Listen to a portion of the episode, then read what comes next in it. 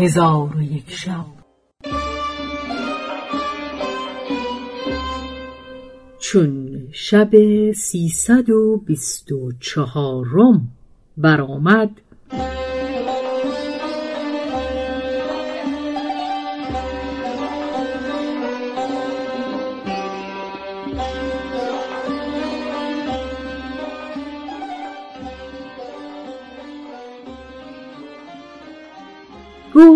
ای ملک جوانبخت چون علی ابن مجددین به خود آمد عجوز را دید که به حالت او گریان گشته آب از دیده میریزد و این دو بیت همی خواند گر بهار عمر باشد باز بر طرف چمن چتر گل در سر کشی ای مرغ خوشخوان غم مخور.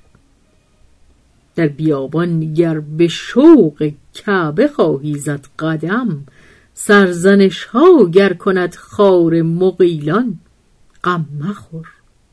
پس از آن به او گفت در همین جا بنشین تا من از برای تو خبری بیاورم. پس عجوز علی ابن مجددین را در همانجا گذاشته برفت و تا نیمه روز غایب بود. پس از آن به سوی علی ابن مجددین بازگشت و به او گفت ای علی گمان من این است که تو به حسرت خواهی مرد و تا زنده ای محبوبه خود را نخواهی دید. از آنکه اهل قصر نصرانی چون شب را به روز آورده اند منظره قصر را گشوده یافته اند و از زمرد جویان شده به قصرندرش ندیده اند. چون علی ابن مجددین این سخن بشنید جهان در چشمش تیره شد و از زندگی نومید گشت و فریاد کشیده همی گریست تا اینکه بی خود افتاد. چون به خود آمد از علم دوری رنجور گشته به بستر افتاد و عجوز پیوسته اتبا به نزد او آورده دارو و شربت بدو همی داد تا اینکه روان به تن او بازگشت و محبوبه خود زمرد را به خاطر آورده این ابیات بخواند. ای سبا نکهتی از خاک ره یار بیار. ببر دل و مژده دلدار بیار. تا معطر کنم از لطف نسیم تو مشام. شمی از نفحات نفس یار بیار. کام جان تلخ شد از صبر که کردم بی دوست. نکته زان لب شیرین شکربار بیار.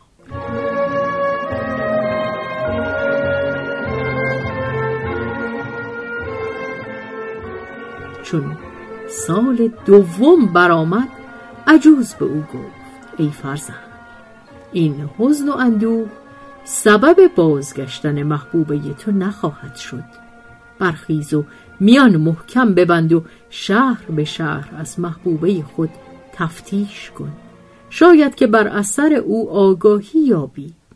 علی ابن مجددین سخن عجوز را پذیرفته از شهر خود به در آمد و اطراف بلاد همی گشت تا به شهر زمرد برسید و به ایوان زیافت در آمده و به سفره تعام نشسته دست بر آن تعام شکر آمیخته که کس از او نخوردی دراز کرد.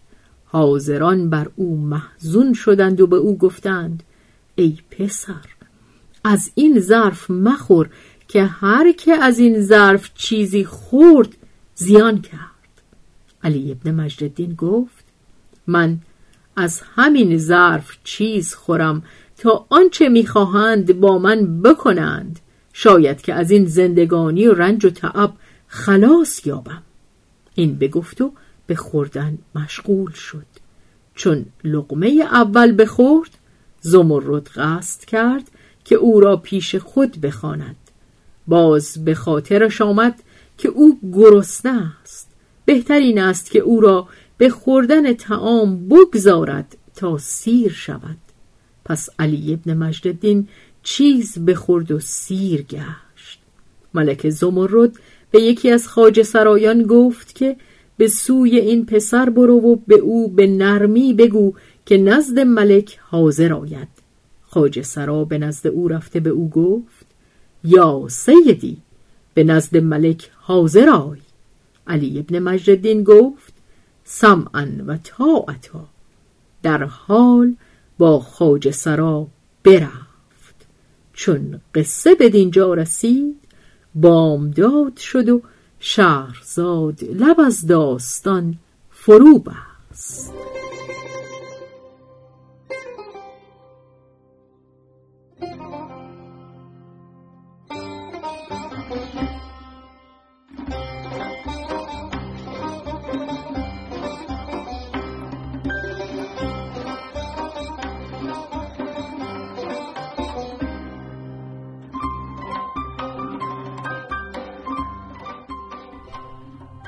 به روایت شهرزاد فتوهی تنظیم از مجتبا میرسمیعی.